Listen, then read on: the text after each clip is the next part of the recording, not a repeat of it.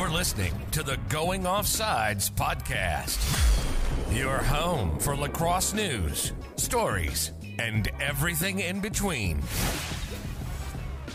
Well, Coach Byrne, thank you so much for agreeing to do this. You know, ladies and gentlemen, we have a really great guest today, a really knowledgeable, knowledgeable one, one that almost everybody has heard of or should have heard of if you know anything about lo- the lacrosse world. So, thank you so much for giving us your time, and uh, we we look forward to to chopping it up with you for a little bit. Yeah, you know, I I like not knowing what the questions are. So, you know, that means I can really make stuff up as we get going. Yeah, well, that's about fifty percent of the show. I, I, sent you a couple, uh, a couple talking points, but it's really, you know, we like to let the guests to drive the conversation. So, um, you know, you were always in consideration for, or rumored to be in consideration for, pretty much every head coaching job for the last ten years. And so, the first question I wanted to ask you is, you know, why Harvard and why now? Even though it was really a year or two ago, but I know we're gonna have to go back in the Wayback Machine. Everything's all fuzzy and and you know kind of romantic music going on in the background. Um, you know, I mean, a lot of it.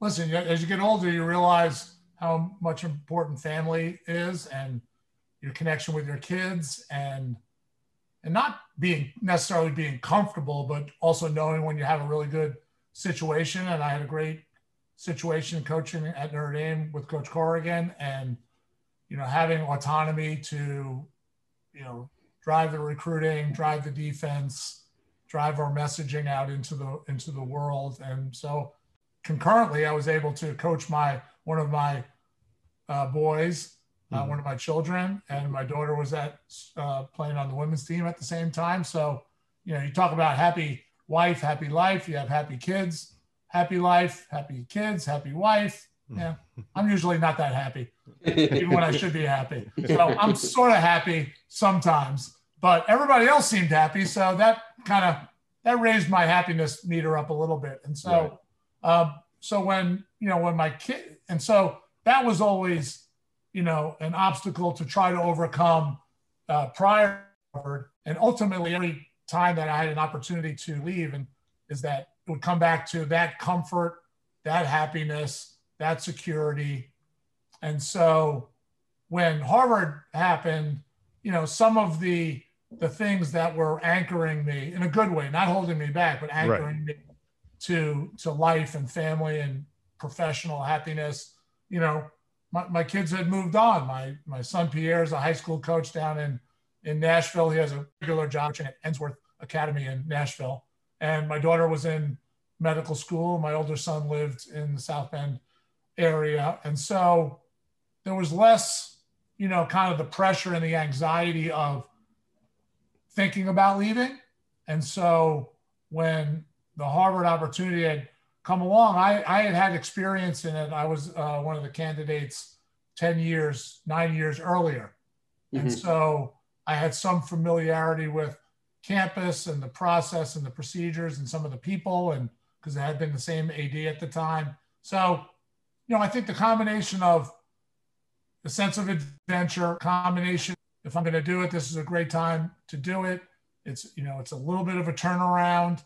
And what better opportunity to turn, you know, the, the most prestigious university on the planet and turn their, their program into a powerhouse. If you can do it here, kind of like New York City, right. if you can make it here, you can make it mm-hmm. anywhere. So all of those things coming together, Nick. Okay.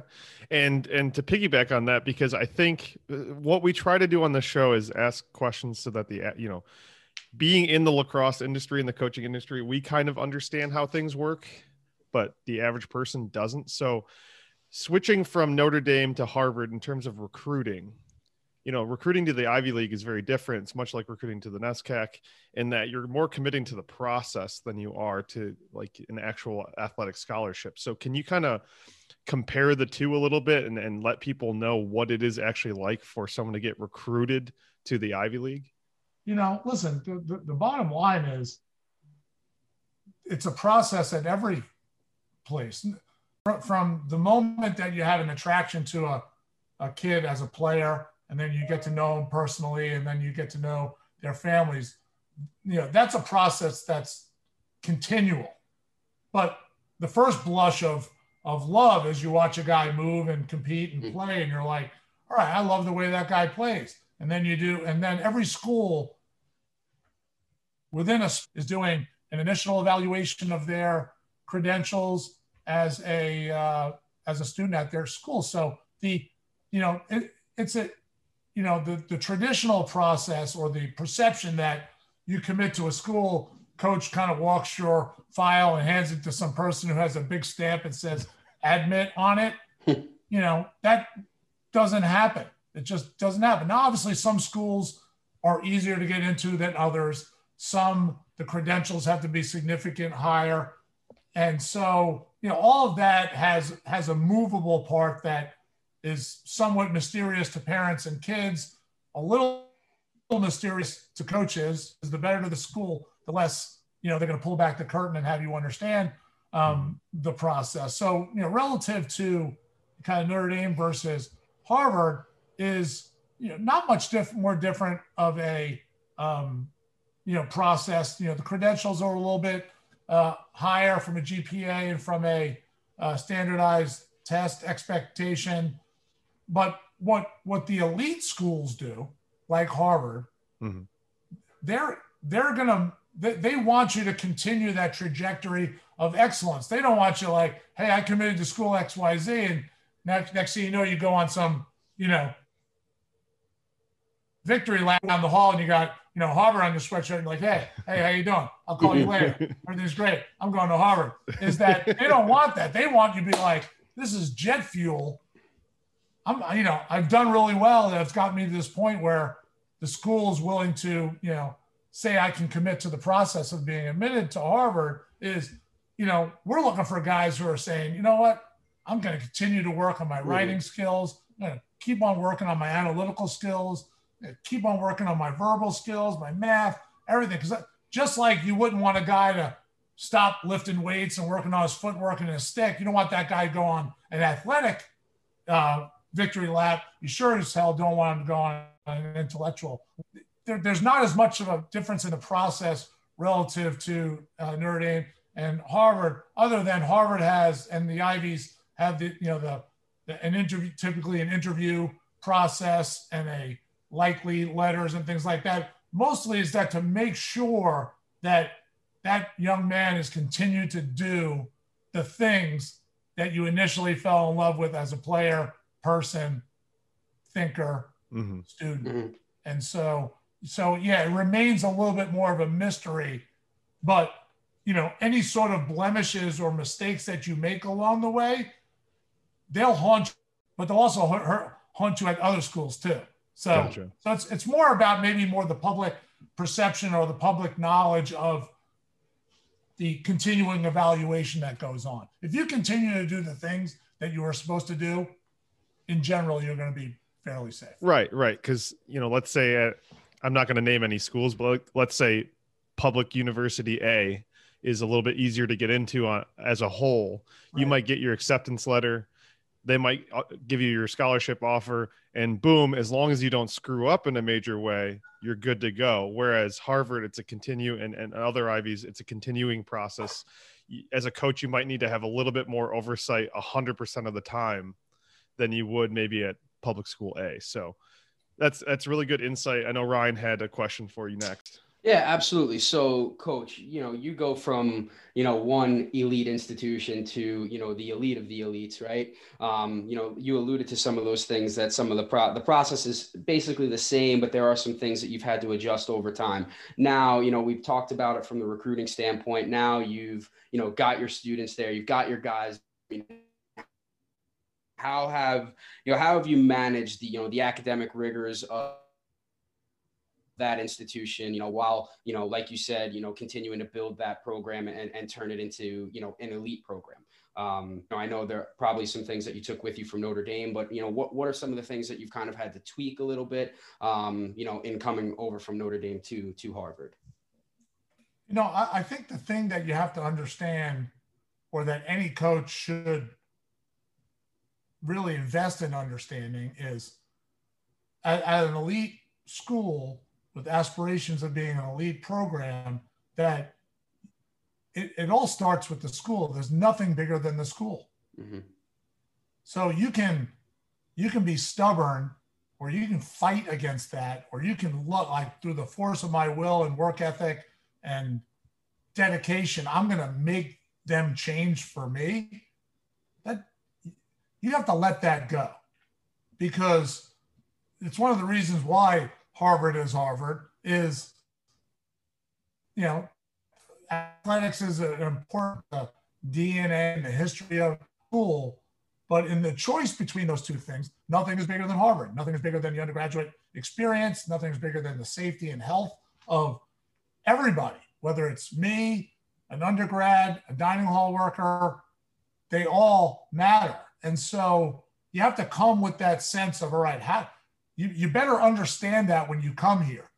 Because if you come here and all of a sudden, wow, admissions is really challenging or you know we might you know a guy who's pre-med might have a lab that you know conflicts with a practice like you can if, if you're just finding that out you're going to be really frustrated and and upset so i think before you do anything ryan like you have to have a sense of that you know where you are mm-hmm. you know how to work within that you know that there's some struggles, but with the struggles, there's some really powerful and attractive elements too. And so, you know, making a transition from Notre Dame to Harvard, you know, that that part wasn't different. You know, you got two really strong schools, you know, Harvard a little bit more, you know, impressive just because of the history yep. and its place in our culture. And it's, you know, the number one rated school every year, pretty much in every ranking that that comes out is that that's kind of embedded in people's uh, minds. So there's a certain kid who's going to be attracted to Harvard versus a Notre Dame or a Duke. Yeah, there are things that a guy might be more attractive to the Dukes and Notre Dames of the world uh, because you know their programs higher ranked right now, or their you know their sports teams are on TV every week, or I want to go to a place that's embedded and cemented in our culture. That it's going to be, I'm going to have, you know, hundreds and hundreds of alums waiting for me to help kind of guide me through my professional career. They know that there's there's you know about 20% of the student body at Harvard are division one athletes. So it's mm-hmm. not like athletics is not part of the fabric and and the DNA of of campus. It's just it's it's more balanced. It's you're not treated like a god on Saturday and go back to your your dorm on Saturday night. Like you're, you may be a great player here at Harvard, and your roommate is inventing some app or you know splitting the splitting the atom in his spare time.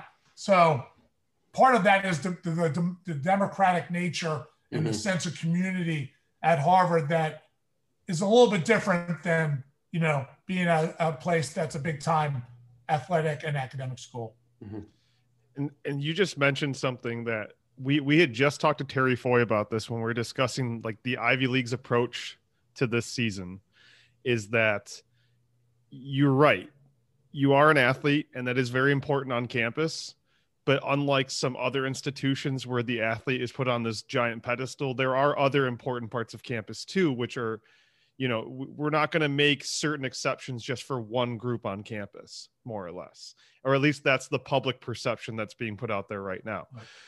What has this spring kind of been like from from the Harvard perspective? Because we we get these little bits and pieces from these different schools whether they may play they might not play there's a lot of uncertainty there. The the conference is kind of saying like we're not going to make that decision for anyone so what, what's it like just from the Harvard perspective you know I think you, you touched on something that I think that I alluded to as well is you know regardless of of where you might be.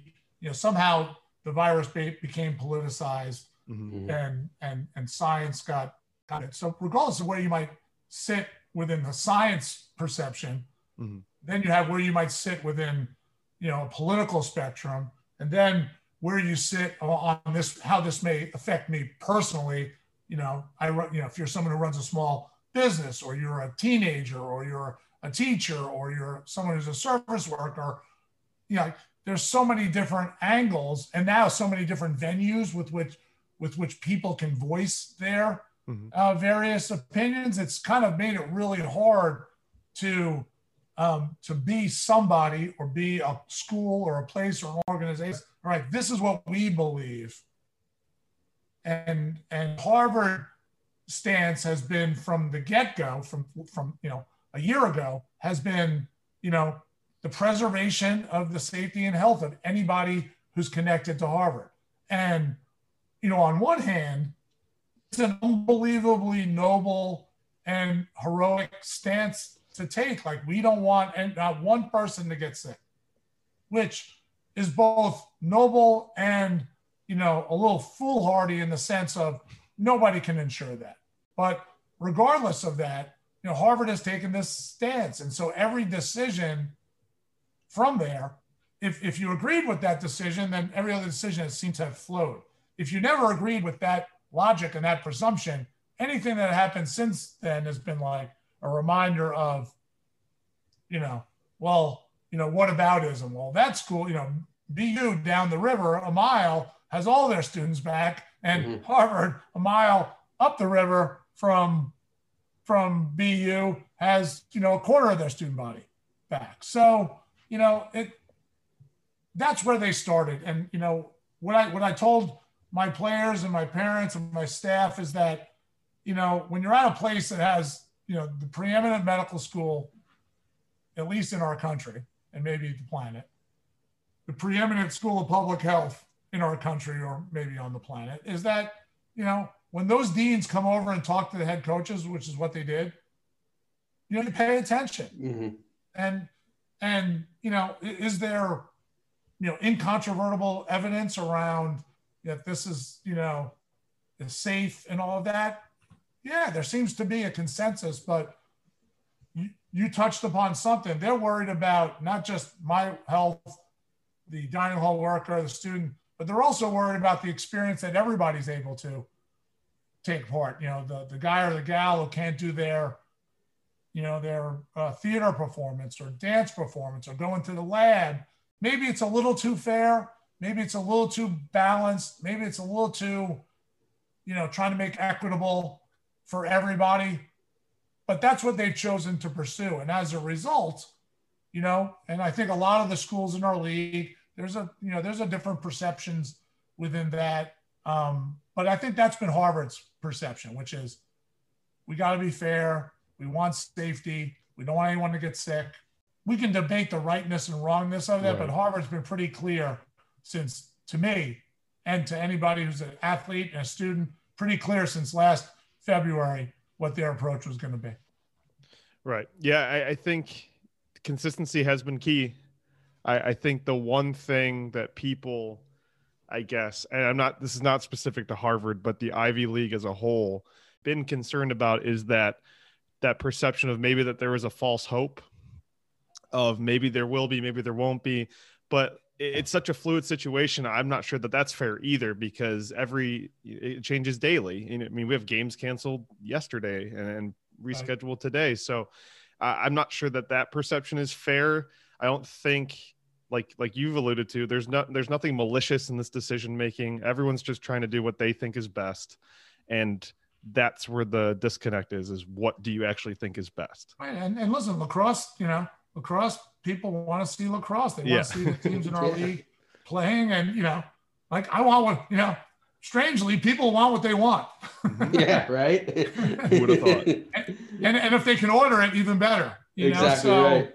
So you know, yeah, I think it's still there, there's an unclear nature around that because if you're the president uh, in in our league, your athletics is is one of the things that's on your radar. It's not like it's a Big Ten or an ACC school where, you know, they were they were also concerned about being caught, being caught in a situation where, well, we supported football mm-hmm. and ba- and basketball to some level. You know, no one wants to come out and say, you know, that those things drive revenue. They might not make money, but they help offset some of the costs mm-hmm. to support other programs. And you know, the Ivy League, fortunately, is not predicated on ticket sales and and yeah. you know TV the, revenue or exactly. revenue. Right. That allowed that allowed the Ivy League and the Harvards of the world to make a decision, maybe based more on principle and and student experience and student safety. And I'm, I'm not saying that the other schools didn't, but right. the motivation to, to have football and, and all the other things, which produce revenue and then was became a gateway for the other sports to play. And again, great for them. I wish, you know, mm-hmm. um, I wish we, you know, we were playing right now. Practice. We're we're practicing with, uh, you know, our players on campus, and you know, we're hopeful that something maybe positive comes out of the spring. So exactly right. Yeah. There's some co- there's some costs coming down the road. Who knows what's going to happen? Who knows what this season is is going to be like? You know, and you know when I when I said to my my guys, I'm like, you're a student athlete at Harvard. If this is your biggest disappointment of your life, and you're yeah, gonna have a pretty right. good life. Exactly right. I mean and and and one thing that i can just say you know i appreciate just from the outside looking in obviously um, it, it, just seems like you know you, have done a great job of keeping that perspective with your guys. I mean because at the end of the day it's all an experience. It's all about having that perspective. And it just seems like you know in in times of everything like it being kind of a crazy situation with the unknown it just seems like you know you're like a level grounded force for those guys. And and and i think that's probably helping their student athlete experience right?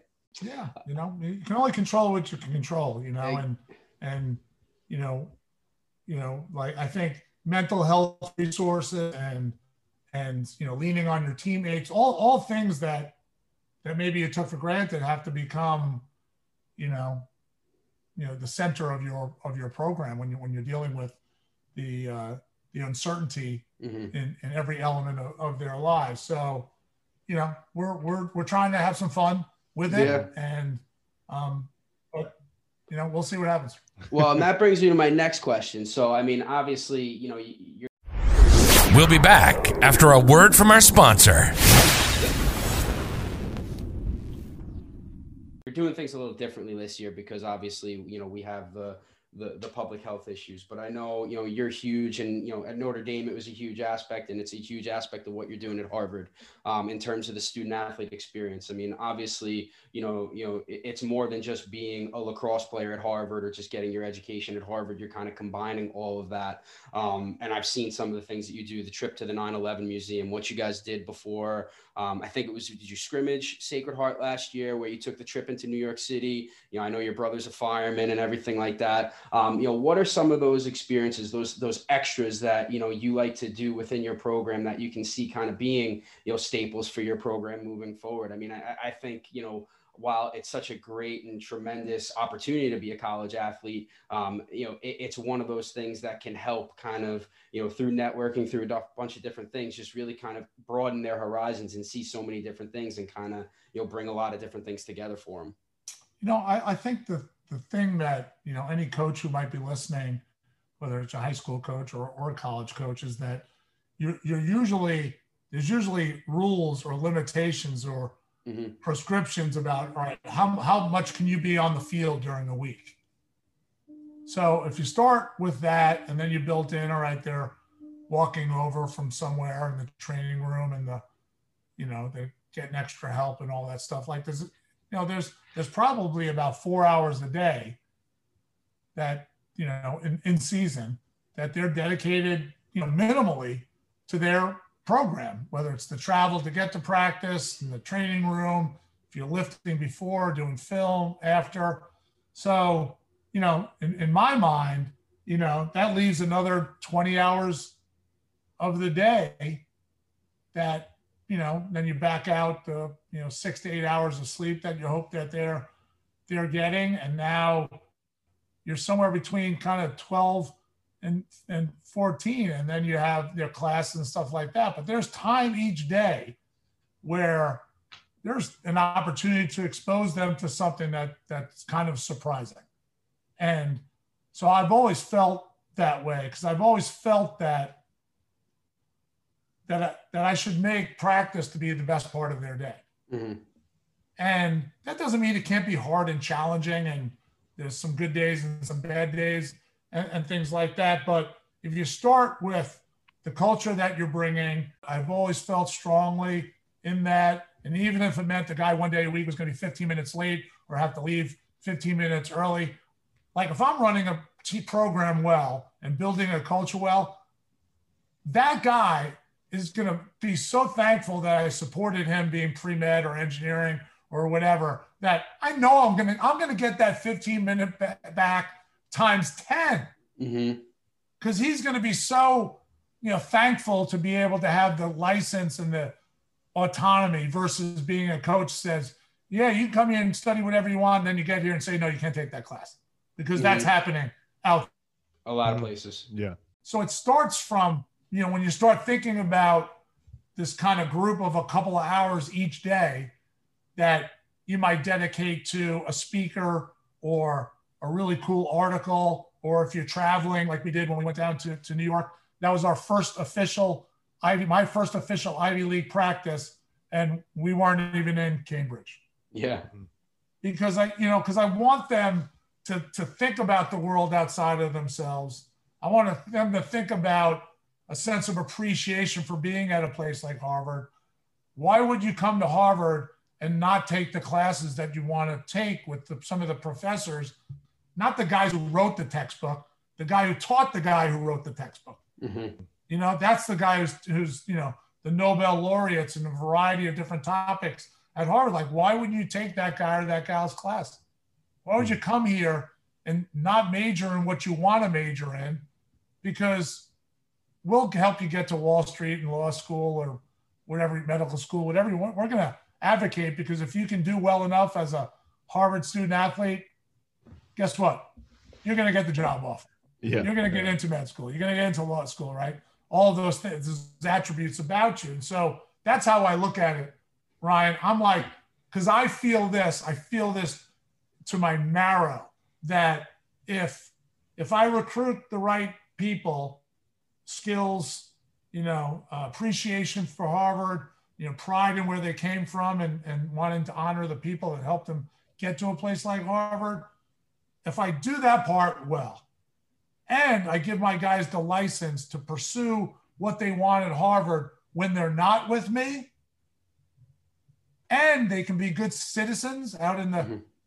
Harvard community. When they walk across the bridge, Anderson Bridge, which is the bridge that connects the Yep. athletic campus at Harvard with Harvard Square, when Yep. they come over Anderson Bridge and they crest the top of that bridge, they're happy about every element of their experience at Harvard. And that guy comes to practice, he's ready to work his tail off. Mhm. He's appreciative, he's prideful, he wants to find a way to contribute to our culture and our team. So I think, and then when he leaves practice, even if he got yelled at, even if he, you know, didn't go great, missed a shot, missed a pass, walking back over the bridge with his buddies, and he's like, I'm a student athlete at Harvard. Yeah. How lucky am I? Exactly right. So those, yeah. those, those two things balance each other. It drives you being a good student and a good citizen, and it drives you to be a really good teammate and wanting to find ways to contribute to your team's success. And so, you know, I know I, I rambled a little No. bit, but that that travel, you know, you're looking for tap into the Harvard network. There's a basically a thousand living Harvard men's lacrosse alum, Mhm. and I I have a list, and I know what each of them does, where they live, where they work, so I can, you know, I can constantly put our guys together with them. So, and they and my guys know I'm doing that on their behalf, and what and all I ask from them in return is good person, good as good, good citizen, work hard as a person, teammate, and thinker. So What more can you ask, me- right? yeah, well, it makes it easy to figure out going to 9/11 Museum and have my brother's firehouse cook for our team because without me having to say anything, that's real teamwork. When you're Yeah. At a firehouse, fireman cooked for my team and our whole staff. Mhm. And in the middle of us eating together, they had to go out on a run. You know, so everything's dropped. You got to dress in 15 seconds, hop on the rig.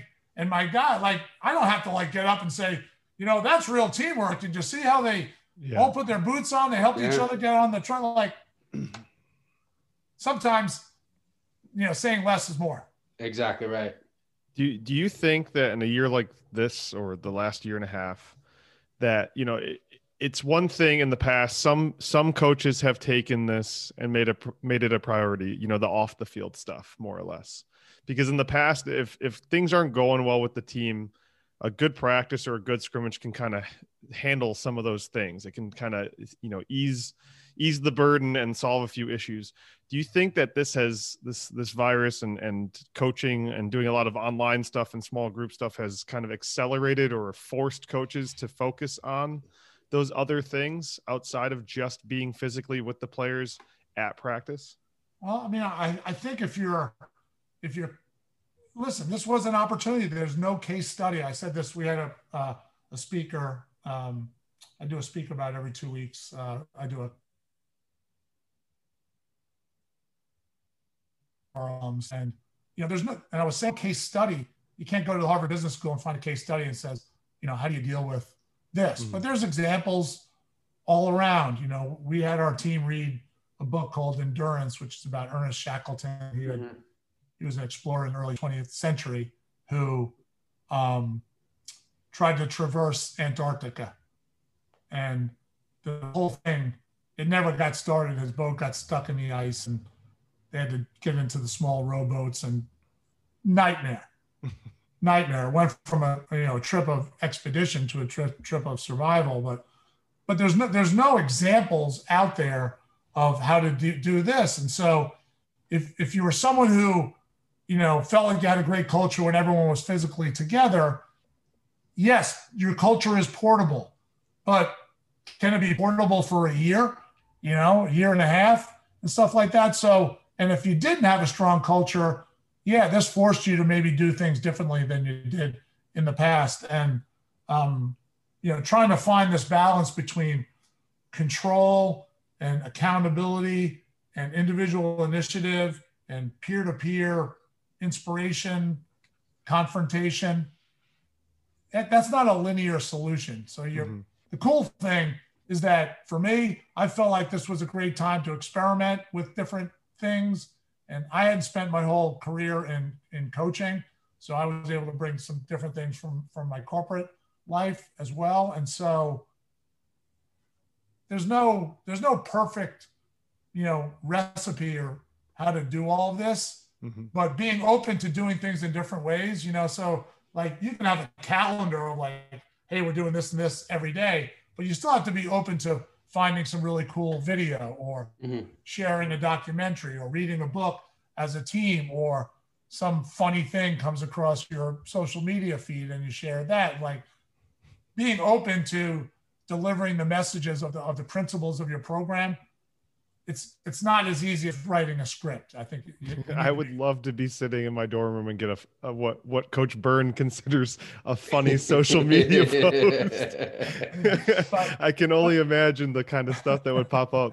Um, but I but I do like sharing things that just kind of yeah you know, build community and and yeah, yeah, that you can relate to yeah for sure. Uh, so coach, you're considered by many to be a bit of a defensive guru or defensive whisperer, if you will. So we had some pretty specific questions we wanted to ask you that are a little bit more tactical and uh, get your. I know that there's well, there might you might think that there's a wrong answer to these questions, but uh, let, let's pretend that there isn't. So the the first one, and I've seen this done so many different ways this year alone because of the shot clock. How what is your approach to de- defending the invert? And what to piggyback off of that, what is your approach to defending uh, a hung up defender with the with the ball carrier at, at X? Um, I you know relative to the invert, I don't teach anything different. I teach one defense, mm-hmm. and you know I really don't care if, if you know our one-legged face-off guy is guarding you know Chris Gray behind or like I, I just think the more defenses you coach, the more mediocre you are at defense. and so, and, and, and, but I think it's a little bit of the influence of football. Like, you know, a lot of uh, coaches of a lot of sports became acolytes of, you know, ge- you know, genius football coaches and, and, you know, having, you know, 73 terms for, for, mm-hmm. for this. And I, and I, I think, I think a lot of that is driven by, I want I want the outside world to be more so impressed by the complexity of what what you might be doing versus simple is usually pretty effective, you know, Yeah. and and you really don't, you know, and you don't have as much time as you think you have. And in the Ivy League, you have even less time than than than you have. And so trying to come good at one defense, but then with while you teach one defense or one style of defense, what you end up really teaching is the nuance of how you, you know, guard and how you read help and how you stand when you're in the different perimeter roles mm-hmm. and things mm-hmm. like that. That becomes like the hard thing to discern. So when I when I was coaching at Notre Dame, like, you know, people would say, oh, they're fake sliding. Like, I hate fake sliding. I think fake sliding is one of the dumbest things. You know, you know, it works on bad players. Mhm. And so if I loved a fake slide, I'd be like, shut the hell up. There's no fake slide. But, but what you're doing is trying to teach the footwork where you're evaluating whether you have to slide. Mhm. And, you know, sometimes when they do it wrong, they get their weight shifted on one foot or another and it looks like a fake slide. So more often than not, it was just bad technique than a fake slide.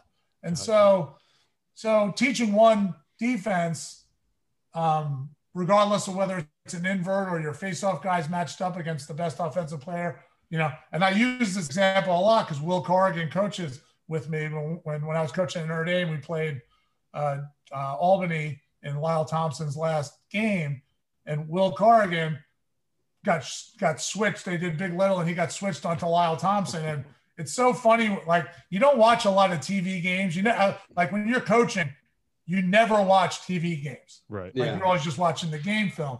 But someone sent it to me, and you know, listen, it happened to be, you know, well, I won't tell you who it was, but like, oh my God, they're going to be switching onto this, and then Will proceeded to go 15 seconds, and ultimately got slid to like, oh, they're gonna they're gonna go early, and like, no, no, if he gets beat, then you go early. If he doesn't get Yeah. beat, you, go late, you know, and so so you, you you basically teach signs of the way people are, you know, signs of guys who are about signs, body language, stick positioning of, of guys who are about to get beat. Get beat, I yeah. think that is that's a that's an underappreciated teaching thing because you want your slide guys and your perimeter guys to to uh, teach that. So I don't I don't like a lot of teams teach the um, you know you slide from the mirror guy and and or and hedge down the Mhm. hedge down the alleys, which you know it works. Maryland, I think, you know, was one of the first teams to do it that way. And I think Maryland has a great defensive culture, um, but a lot of teams do it not very well. So, So- uh, as so far round, as rounding back, if, if you do As- have a if you have a defender hung up, do you ever send like does Gerry Byrne ever send the goalie, or are you No. are you a staunch? Yeah, you, No. you don't do. no, Yeah. I'm not. I, I'm not going to tell you how we do it, but I, I think if you, I think if you went back to watch 13 years Mhm. of Notre Dame defense, you wouldn't be able to find one person getting hung. Ever. true. It's true. That's fair. So, so some of it has to do with pipe positioning. Mhm. You know, you, you, I'll tell you how people get hung. Usually it's from a corner dodge or a wing dodge. Right. and um, the defenseman's on the near pipe. And then depending on the team, how much he, he's supposed to hedge or fake slide, and And, And then- the attackman drifts him or fades him across X, and then that guy he doesn't want to Stuck chase in no him man's behind, land. Yeah. and that there you have it. So there's a little hint there. There you go. You know, the the key Um, to not to, to playing the the hang up is don't get hung up. I, I didn't care about matchups and like I you know if you talk to any of the guys that I coached, I don't I I don't tell guys who they're guarding until after the Star Spangled Banner. Gotcha. So so you don't go into a game thinking, oh, it's me and Ryan. Yeah. You know, everybody's going to be watching us. You know, Yeah. is that if you don't care who's guarding who, then you really don't care. You know, you don't getting hung. Okay. Ryan. So But uh, I think si- I'm in the minority. I, I haven't seen this much hanging since a Clint Eastwood movie. You're right. unbelievable. Did, did you Well, catch the and- game earlier today?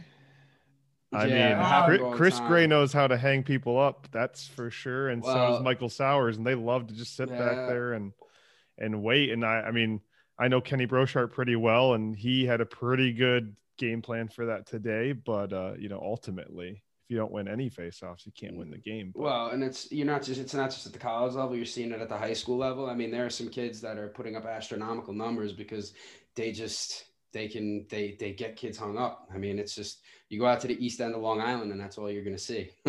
You get, you know, you, yes, you could be good. You getting people a hump, Nick, like based on your Yeah. drift play. And Chris Gray and Michael Sowers are both, you know, two-handed guys, Mhm. which allows them to play the drift follow game pretty well off of that kind of wing and corner dodge. Mhm. Um, you know, uh, but what you don't see, like a lot of times when they're talking about it, everyone's staring at the ball. It's it's like it's like you know a steel cage match in front of the goal. Oh, yeah. not of Yeah. Oh, interfering chaos. that is going on. The ref, the refs are almost staring at the ball too. Like Yeah. The moving picks that are going on, and you know, so yeah, I on one hand you're like, you know, if, if that's 60 seconds, they're probably going to get a good shot. I don't know why you wouldn't force the guy to pick a side. Mhm. Mhm. Like I, I don't know why you would let the guy sit there and with no ball pressure because you know at some point someone's going to get picked off and they're not calling moving picks, Fair enough. right? There's been like if there's been in those TV games maybe 30 hangups, I bet you there's 10 goals. Mhm. That's and fair. and and and and uh, and some pretty good feeds and saves. Maybe Absolutely. probably less than five or six like nuggets or turnovers and Yep. stuff like that. Because yeah. when you're looking away, you don't know where the ball's coming. You see, Yeah. you know, like the stick skills of the offensive guys are too good. Yeah. yeah, it makes it really tough to play off ball defense. I don't know why. I don't know why you would consider to do that. Continue to do that, but I don't know. Everybody's got their own way. Well, Ryan's got a question Yeah, for you about man listen. down it- defense. well, I'm gonna go. I'm gonna go to it first because this was. I had somebody ask me, and I'm, I think he's already asked you the question, but for whatever reason, he wants me to ask you this again. What's your philosophy? Cross check hold or V hold? Man, if you don't know the answer to that question, you have. I do, I do, I do, I do, I do, I do, but people want to hear it. So I'll, I'll send you guys a, a a picture. I did a clinic this this weekend with uh, youth kids, Mhm. And I'm in a pretty damn good V hold stance. So I was demonstrating Yep. to these other kids. They're they're probably all looking at me thinking, "Cross check hold, coach. Cross check hold." So I had to do uh, hold up to a point. You know, up to probably about you know four or five steps from GLE. I just think, why, why would you make it easy for a guy to run the arc on you? Exactly. Why would you right. allow your body to be a screen for a goalie? Why would you allow, have allow a guy to have his hands in his eyes on the island? Mhm. I mean, you know, the the you know, Chris Gray rocketed some guy into oblivion the other day. Cross check goalie, you know, brought his stick over late. You know, brought brought his stick over late. So I'd rather that guy run the arc through you. I think the stick are all kind of barometers of a guy about to get beat, and Mhm. um, and I think that's good for indicator of how much help you need to provide. It also is an indicator of whether a guy's going to run the arc or question mark or inside roll. I, I, I care more about the other five guys than I do Exactly right. about the guy on the ball. And I think the, the the other five guys are looking for indicators of you know you doing stuff right and you doing something wrong, watching your footwork, watching your elbows, watching your jersey, all that stuff, or the guy about to get beat or not get beat. I like the disruptive. You know, so many attackmen are so talented on kind of into your body and step away. You know, Mhm. when, when you're cross check, hold, and pinned, the head of your stick and your shaft are not part of the disruption. And now the guy steps away, redodges you, steps away, skips, step. You know, if you wanted to go, go watch and see how many how many um, feet says Chris Gray and Michael Sowers have running away from the goal with no ball pressure. Mhm. Yeah. Well, it's like A lot. Asher Nolting today. Like you And need to you need to And pressure the ball. skipping, lever feeding into the Yep. crease. It's Mhm. it's an epidemic. Yep. It's amazing. Get your stick in hands. People don't. People don't appreciate that. Yeah, you know, but you also have to be okay with not having your ego tied up in like, oh, they don't slide to me. I'm really good on the number one defenseman. Everybody gets slid to. Yeah. Everybody. So so if you take that part out of it and just like I gotta I gotta guard this guy for five seconds. And if I can guard him for five, maybe I can get to six, seven, eight. Yep. And if I got five guys who are ready to snap into action. Very well put. I feel a lot smarter already. I, it, it's one thing. Well, coach, what you do so well is it's one thing to know the right answer. It's another reason to. It's another thing to know why. And so, it's it's about teaching people the why of why we're doing these things. It because it's so easy to just see like, oh yeah, we do this because this is how it's supposed to be done. Like that's what everyone knows. but like to actually like tell and i think that's what kids these days need a little bit more of is they always want to know why we're doing whatever You got to we're teach the why. You got to teach the why. So, I mean, it. It- it's and it's a valid point because if you teach them why they have a better understanding of the whole thing and then they're more bought into it as opposed to just because i said so that doesn't really work anymore No, you you you touched on like basically a fundamental thing of how I coach. I think you know you can fight this generation needing that explanation, or you can use it as a tool. Mhm. And and you know the way I present it is here's the benefit of doing it right, and what we gain, what your five teammates gain, and here's the cost of doing it wrong and nobody wants to do anything to hurt their team. Mhm. So yeah. every and and whenever we do like film, we'll we'll juxtapose right versus wrong, so that they can see. You know, when your head of your stick was in that guy's glove with ball pressure, you did it so well. They had two open guys. They had a skip open and they had a crease guy open, but because his on that bounce, his stick was being disruptive on the guy's glove, he had to drop his other hand off of it. Versus the guy who's trying who's driving out trying to get his cross check hold on a guy, and now Michael Sowers is bouncing or Chris Gray's bouncing, and he's like crease lever goal, Mhm. bounce skip step down goal. Or it just gets pushed. No, you just you juxtapose these two things, and it just and then it makes it really easy when you're coaching them. I'm like, yeah, don't do that. You did that wrong. Mhm. That was a cost. So, so yeah, the why is is is really important, and it's them understanding how this contributes to really good team defense. That you're part of a group. You're not on some island, and you know it's mano a mano, you against the other guy. Know, you're it's it's six people.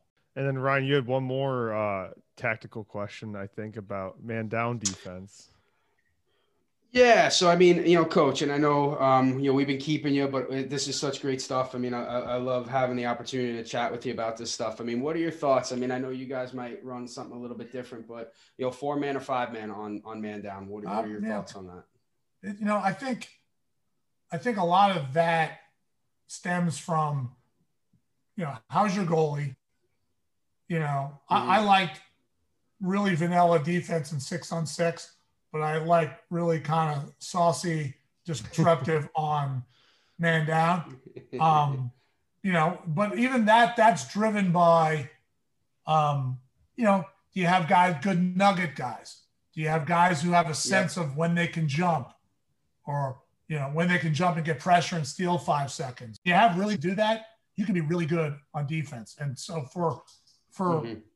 Not my whole time, but for the predominance of time, you know, probably my first 10 years at Notre Dame, we were absurd. We had good goalies, but we also had kid Andrew Irving, who was an absurd nugget guy. He was a five foot Yeah. seven LSM number, the Yep. original original number 50.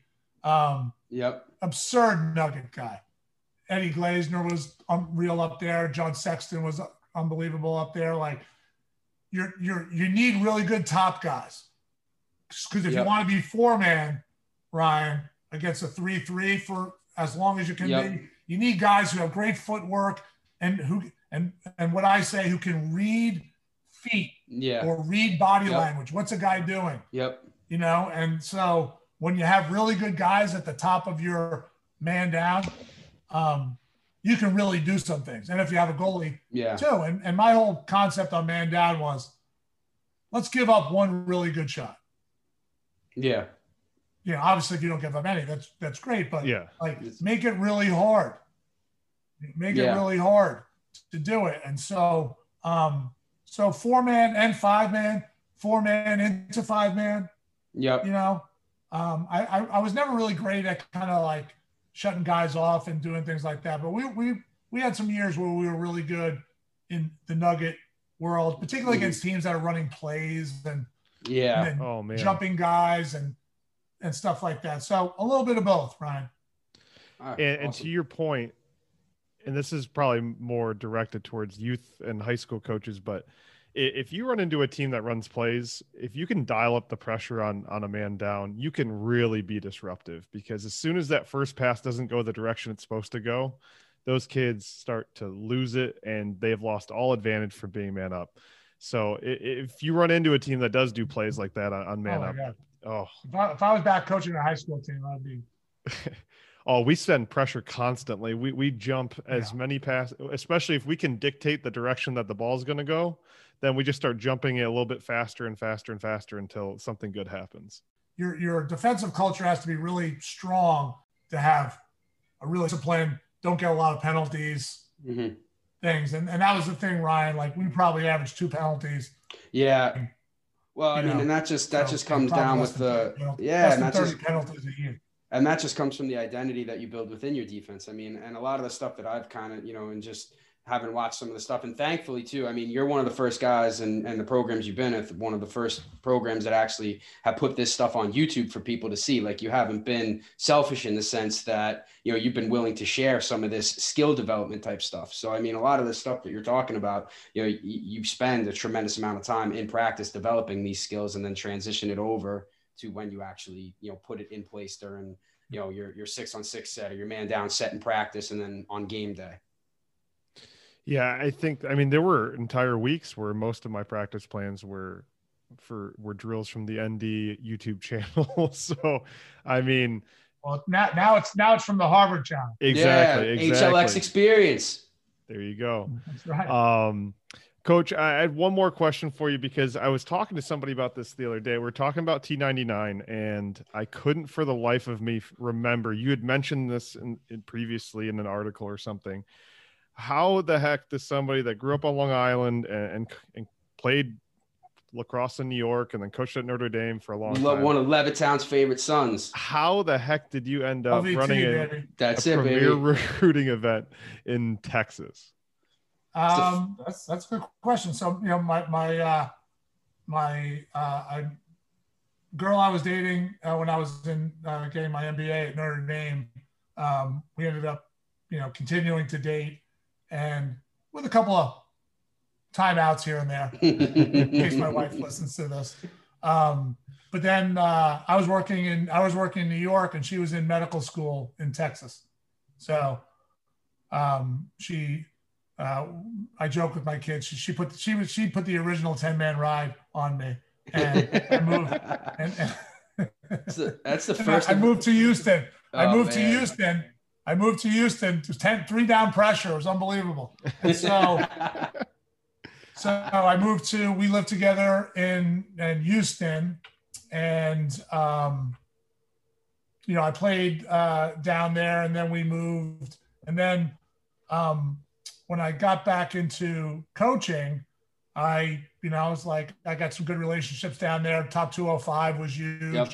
It wasn't, there wasn't another regional event and Texas lacrosse was kind of blowing up. And so um, I used, uh, started doing it in Houston, and then we did it in the Woodlands, which is about 45 minutes Yep. an hour outside Houston, and then went to Dallas. That's the Yeah. first. That's the first event I ever recruited at. Yeah, we, That's had, we it, used to have a good time down there. I yeah, was gonna sure say, Coach did. Coach Colin always tells me, you know, he's like, if there's one event, you should try and go. That's the one, man. Yeah, That's the one. we had, he's we had like, some I had good so much times. You know. Jack Sandler, who I'm not sure if Oh, you guys man, know God Jack. rest You know, his Yeah. soul. Jack, God rest his soul, man. God rest Jack. So Jack and Jack Sandler and Ryan Wellner were my two, you know, my left Mhm. hand, Yep. my left hand and right hand men down there. So yeah, we had, and Brendan Dawson was coaching at uh, Aurora or Salisbury at that time. So I, Yeah. I had all these young guys. I like hanging out with the young guys to keep you young.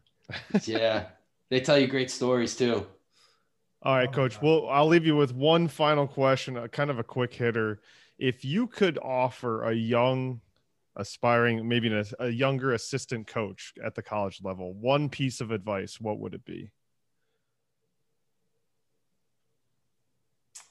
What one piece of advice is you know there is no small enough job for you to do at anything that you're doing meaning if you get on the staff for an event come early stay late ask questions contribute to the excellence of an event if you're a, if you're on the staff you're a volunteer or an ops person like, like you're taking in all this this knowledge it's you know it's like brando said there's no such thing as a small role just small actors Mm-hmm. and so, you know, I think, you know, and that's what I'm looking for. You know, you know, Neil Hutchinson, who's my head assistant here at Harvard. I, I didn't really know him that well, and I usually made it my business to know a lot of the young guys because I was always trying to play basketball. The whole Yeah. time I'm sitting in a chair recruiting, I was thinking about the pickup basketball That's it. that was going to happen. So I always be talking to the young guys. I'm like, you play hoop, you play hoop, and I felt that was like a great way to meet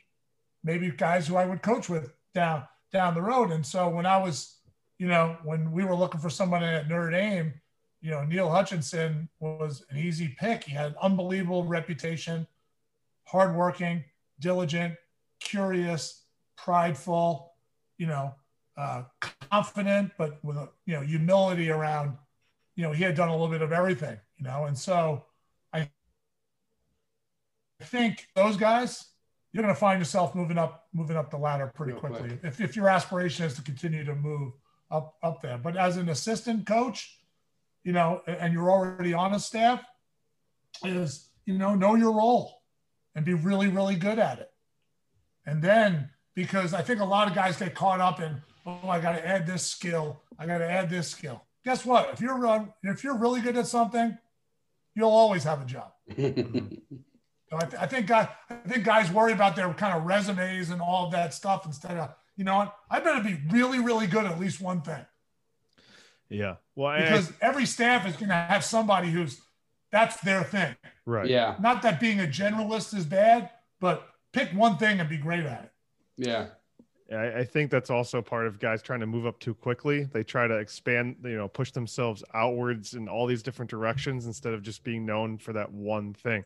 Because no one's going to know you as an average graphics guy or an average face-off coach. But if you're a really great at anything, like you said, that's what people are going to look for you for. So I, I think that's really, really sound advice for any young. I mean, Ryan's been a coach for for a while. I've been a coach. We, we're both high school, middle school teachers at the moment, but that is honestly great advice to anybody that's listening Mhm. because you know if you try to move up too fast or if you try to think you're bigger than your position, like things aren't going to go well. I mean, I started off as an high school coach and then an ops guy and then a film coordinator before I got my first NAI head coaching job. Ryan, you were a D3 grad assistant in Alabama, right? I lived in Arkansas. then I moved back to uh, then I moved back to New York, where I was a part-time assistant and worked for a water company for four years Yep. to- before I got my first head coaching job. And then I had to move down to Tennessee. It's it, you know, listen. At the end of the day, too, it's all part of our story, and I think that always kind of gets lost into it. And but you said it perfectly. It's like you know, there's never any easy part. You got to be willing to put in the work, and if you're not, you're not going to get to where you want to be. Yeah, there's no easy road to being a college head coach. That that's for sure. So unless you have incredible pedigree and you happen to play at Harvard and we're an All American or something like that, so that doesn't hurt for anyone listening. But all right, Coach, we'll we'll let you get going. It's time for Yeah, dinner man. anyway, right? Thank you. Coach, you're the best. fellas, Thank you. care. Thanks for having me. If you enjoyed the show, be sure to subscribe, give us a review, and follow us on Twitter and Instagram at Going Offsides.